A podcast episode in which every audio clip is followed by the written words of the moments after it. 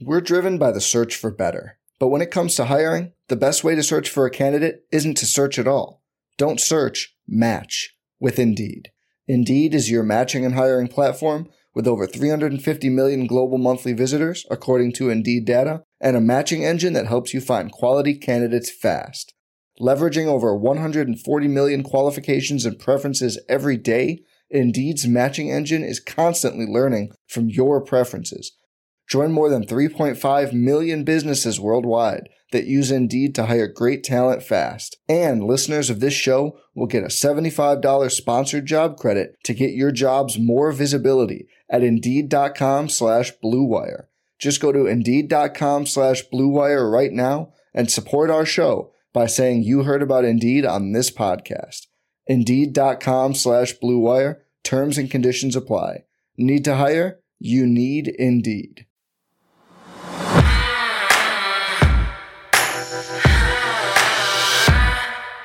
So here's the question Was the signing of Odell Beckham Jr. the Ravens' idea, or was it Lamar Jackson's idea? Well, a new report suggests that Lamar was behind it and that he's searching for even more. Yeah, and the more comes in the form of wide receiver DeAndre Hopkins, who just so happened to publish an important tweet about the type of pay he's looking for over the weekend. So stay tuned for all of that. I'm Sarah Ellison alongside Bobby Trossett. It is Monday, April 17th, and this is your morning Ravens update from inside the vault.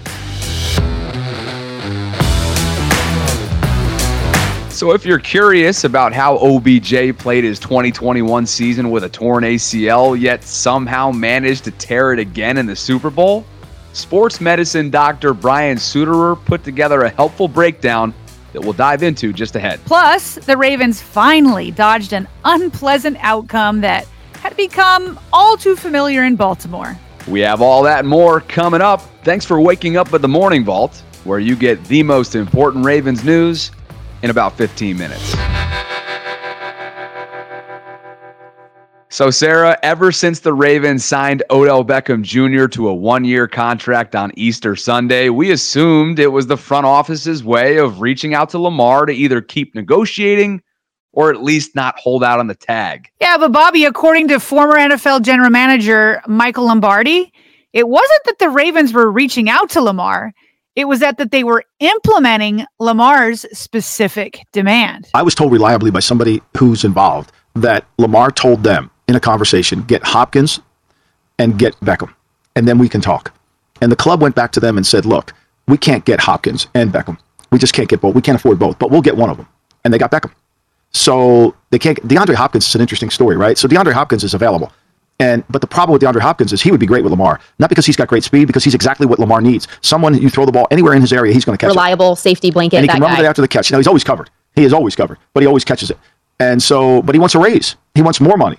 And so I think what the Ravens decided was, okay, we can get Beckham. And I think that's why you see the overpayment for Beckham because they felt like, okay, this is our way to kind of bridge ourselves to Lamar. All right, first off, quickly, my apologies for the speed of that clip. I always listen to media at either one and a half or double speed. I just enjoy getting in more content in a smaller frame of time. But um, I'm not going to claim that I've got sources from Lamar's camp, so I can't confirm if Lombardi's report is true. But I could see why one could put weight into this report because A, Lombardi is a former front office executive and clearly still has ties around the league. B, as we've discussed on the show, the Ravens signing of OBJ to 13 million guaranteed when the next best offer was reportedly from the Jets and it was 5 million less. Well, that's a big overpay from a team that's traditionally disciplined with cap spending. So it's an uncharacteristic move. So connecting it to maybe a demand from Lamar could make some sense. And finally, C, there were reports from ESPN earlier in free agency that the Ravens were looking into a possible DeAndre Hopkins trade. And Sarah, not everybody remembers this, but this type of thing, it's happened before. And it wasn't connected to contract negotiations, but Marquise Brown told Bleacher Report that prior to the 2019 NFL draft, the Ravens asked Lamar who he wanted as his number one wide receiver. He told them either Marquise or Jerry Jeudy, and obviously ended up with Hollywood. And then before the 2019 draft, Jackson let Brown know via text, quote, We're coming to get you. Yeah, and remember, Bobby, Lamar also emphasized an improved offensive line before last season, and the front office got that done. So there is some precedent in Eric DeCosta trying to get Lamar the pieces that he desires. I'm sure he hasn't gotten all of them. We've talked at length about, you know, not enough wide receiver weapons, but I like seeing this. To me, it makes sense for a front office who's trying to build around their franchise quarterback to take his input.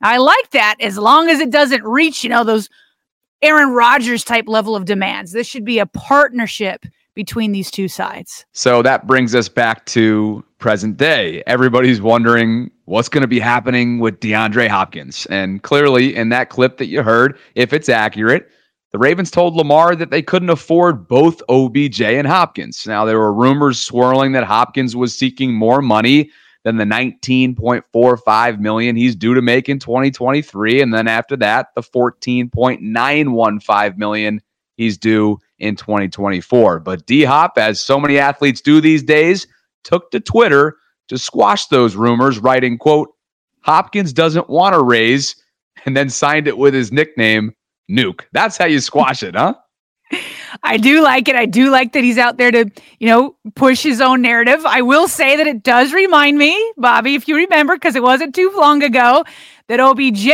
tweeted that he was not seeking a deal between 15 and 20 million, because that was also the rumors at that time. But he did end up getting up to 18 million from the Ravens anyway. So, you know, maybe with Nuke, it'll be different. Now, I've said this before, Bobby. I still doubt, and I hate to put this damper on everybody, but I doubt Eric DeCosta can pull off both an OBJ and Hopkins signing in a single offseason. But I will say this EDC has been aggressive this offseason, and he's giving me signs that the Ravens are all in this offseason because they don't know what is promised tomorrow. Lamar Jackson is not under contract long term. And you combine that with Darius Slay. We covered this in our last episode. Darius Slay saying that he knows of other players that want to come to Baltimore.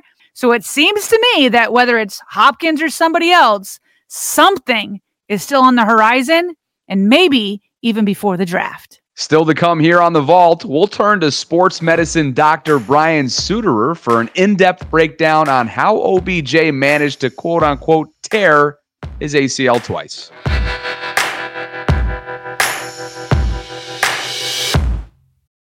We're driven by the search for better. But when it comes to hiring, the best way to search for a candidate isn't to search at all. Don't search, match with Indeed. Indeed is your matching and hiring platform with over 350 million global monthly visitors, according to Indeed data, and a matching engine that helps you find quality candidates fast. Leveraging over 140 million qualifications and preferences every day, Indeed's matching engine is constantly learning from your preferences Join more than 3.5 million businesses worldwide that use Indeed to hire great talent fast. And listeners of this show will get a $75 sponsored job credit to get your jobs more visibility at Indeed.com slash BlueWire. Just go to Indeed.com slash BlueWire right now and support our show by saying you heard about Indeed on this podcast. Indeed.com slash BlueWire. Terms and conditions apply. Need to hire? You need Indeed. Does Monday at the office feel like a storm? Not with Microsoft Copilot. That feeling when Copilot gets everyone up to speed instantly? It's sunny again. When Copilot simplifies complex data so your teams can act, that sun's shining on a beach. And when Copilot uncovers hidden insights, you're on that beach with your people and you find buried treasure. That's Microsoft Copilot. Learn more at Microsoft.com/slash AI for all. All right, Bobby. So we all remember during OBJ's introductory press conference last week as a Raven, uh, he raised some eyebrows when he had this to say after being asked about his current health status post ACL tear. Well, I'm feeling great, and I guess I don't know if it's the second ACL because the whole that whole season I was playing, you know, without it, um, and it was a, a, crazy thing. I signed with the LA Rams, and um, I remember ElAttrache comes down there, and he's he's like, I just got to inform you that you don't have ACL. You know, we can redo your surgery right now, and this was week nine of the season, and. Um, I, I had been. I just told him I was like, I've been through way too much to come here and sign. There was way too much talk on my name you know, the past year, like I came here to help win the championship. Um, and I told him I'd die on the sword. And that was just, you know, the kind of reference that I used. Uh, you know, I, I, just cared that much about, about playing. So I feel great now. You know, I'm still in my process of um, getting ready for September. Yeah. So, Sarah, basically what he's saying is that he joined the LA Rams in 2021 without an ACL in his left knee, but opted to play through it out of motivation to title chase, which he ended up getting. He got his title. And if it weren't for the whatever that we're going to refer to this as, I was going to say the ACL tear, but who knows at this point? Hopefully, we'll figure that out by the end of this topic. But if, it, if not for that, he probably would have been the Super Bowl MVP. But remember all the reports coming out of that Super Bowl they indicated he tore the ACL. He's now saying was never even there to begin with. So, for more, let's turn to sports medicine Dr. Brian Sutterer. The ACL is a passive stabilizer of the knee. Passive meaning it's not actively firing, it's not a muscle that can contract and be controlled. The ACL is either there or it's not. But thankfully, our body has other dynamic stabilizers, active stabilizers of our joints. And for the ACL, those stabilizers are the hamstrings. The hamstring muscles sit here on the backside of the knee, and because of the orientation of where the hamstrings go and attach down on the tibia or the shin bone, when the hamstring muscles fire, they pull the tibia backwards relative to the femur, which is basically what the ACL is trying to do. It's trying to prevent the tibia from moving forward. So the hamstrings are there to actively provide stability to the knee joint in a way that the ACL is also trying to help out. In fact, the key tenet of ACL injury rehab is good control and strengthening of the hamstrings because the hamstrings are vital to help protect the ACL and help protect the knee. Okay, so Bobby, did Dr. Sutterer give his professional opinion on just like how realistic this idea of OBJ playing an entire football season on a torn ACL really is? He did. And I think this should clear up some of the questions I've been seeing online about the legitimacy of his claim. Listen to this. It's very possible that Odell, at some point between his first ACL surgery and when the Rams did that next MRI, either the graft didn't heal right, something got injured again, and he had a non functioning ACL in his knee. But he dynamically had been able to rehab well enough that he wasn't experiencing enough instability to make him or the medical team think that his ACL was incompetent. So, that part of this whole story, while it was kind of misrepresented a little bit, is not crazy to believe it being possible that Odell was able to play with a torn ACL. Surprising, yes, but not completely untrue. So, Sarah, this immediately made me think about the messaging and organizational communication, mostly put forth by John Harbaugh because he was at the podium every other day in the aftermath of Lamar Jackson's PCL sprain that he sustained during the Broncos game last year. Like, sometimes medical terminology and just the concept of diagnosis in general are blurry and imprecise. So we all know, we remember this, right? Like Harbs went from being extremely hopeful based on what he was given from Lamar's initial diagnosis in December to then becoming visibly frustrated and then ultimately just flat out exhausted having to answer weekly questions related to this PCL sprain that clearly ended up being significantly more serious than initially indicated. So, hey, perhaps something similar was the case two years ago in Los Angeles, but here's one more breakdown from Dr. Sutterer, who details the non contact play itself that ended OBJ's Super Bowl outing early. What we saw here was an instability episode. Basically, we see the exact same movement of the knee. We see that same position where the knee goes inward. We see that tibia shift forward but it's the instability because the ACL was already torn. And he just so happened to have his knee in a position where that instability event occurred to make us think the ACL had been torn. And then, of course, what we heard with the communication afterwards about the injury. So this wasn't that he retore a non existent ACL. It's that he finally had an instability episode on the field where the tibia shifted forward because the ACL was incompetent and the hamstrings weren't able to control the position of the knee. So, again, very possible, just very poorly communicated.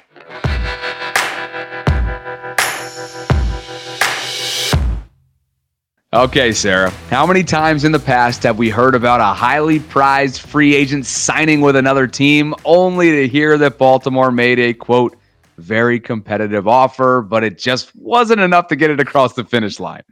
Bobby, that has happened more times than Ravens fans would like to count. I mean, just off the top of my head, of recently, there was Bobby Wagner. Za'Darius Smith, although that was even weirder than just missing out. He had I guess, agreed to principle and then backed out. Who knows what happened there? But then there was Juju Smith Schuster and then T.Y. Hilton. All right. And then how about the ones where they were close on with trades, but it didn't come through? And we had heard that the Ravens were close on DeAndre Hopkins before he was traded to Arizona. And then just recently, we got this from Jeff Zrebiec that the Ravens almost had a trade deal for Courtland Sutton. So, yeah, it happens way too often. And I know fans have been tired of hearing, well, the Ravens are trying because trying just doesn't get it done. So, that is why it was refreshing to see a report from ESPN's Jeremy Fowler that said it was not the Ravens, but the New York Jets who had made a quote competitive offer for OBJ. And, you know, I want to give a shout out to our friend Ingraven, great friend of the show. He found this report first. So good on him. And we're taking it to uh, also bring it to our audience. Yeah, and we weren't able to track down the audio, but according to Bleacher Report, Fowler said this on Sports Center over the weekend. Quote, that's something the Jets couldn't quite get to. Of course, speaking of the Ravens giving 15 million in guaranteed money to OBJ. Maybe if there was more time, they would have gotten close enough to get it done. I do believe Beckham was intrigued about playing with Aaron Rodgers. Aaron Rodgers was intrigued about playing with Beckham. It just didn't come together but it was very close. Close quote. Well, Bobby, we'll find out by season's end if it was dumb of the Jets not to pony up the cash, or was it dumb of the Ravens to give out that kind of cash? Either way, for right now, today, it's nice to hear that somebody else was close, but it was Baltimore who came away with their guy.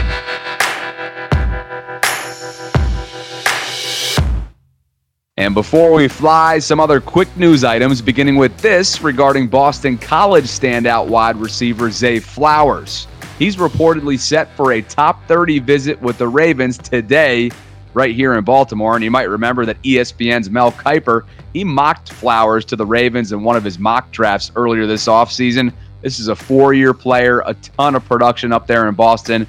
We'll see if he's available when the Ravens are on the clock at 22 coming up in just a couple weeks. And finally, here's former NFL quarterback turned NFL network analyst David Carr on Baltimore's most recent acquisition. I think Odell Beckham Jr. comes in, and now you got Bateman, you have Andrews. It's going to look different. We saw him in the Rams uniform, which we're showing here.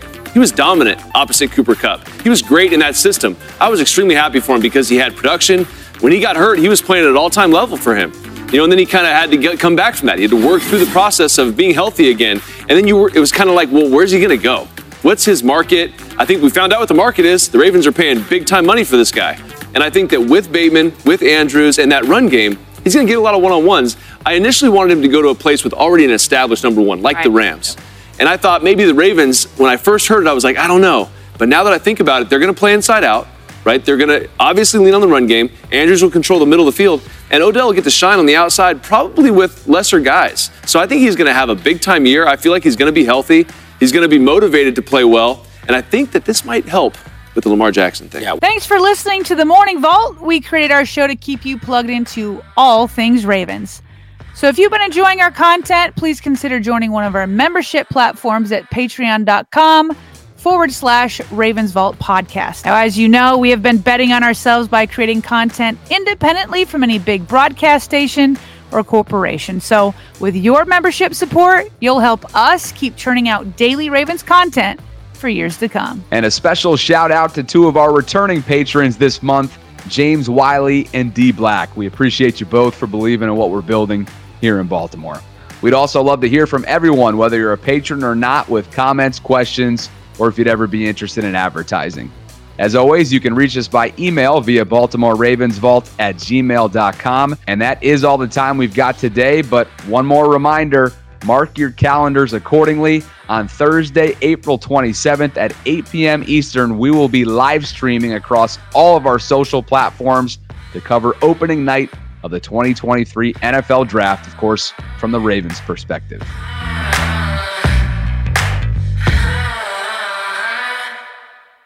I'm Mark Chapman. Welcome to the Planet Premier League podcast.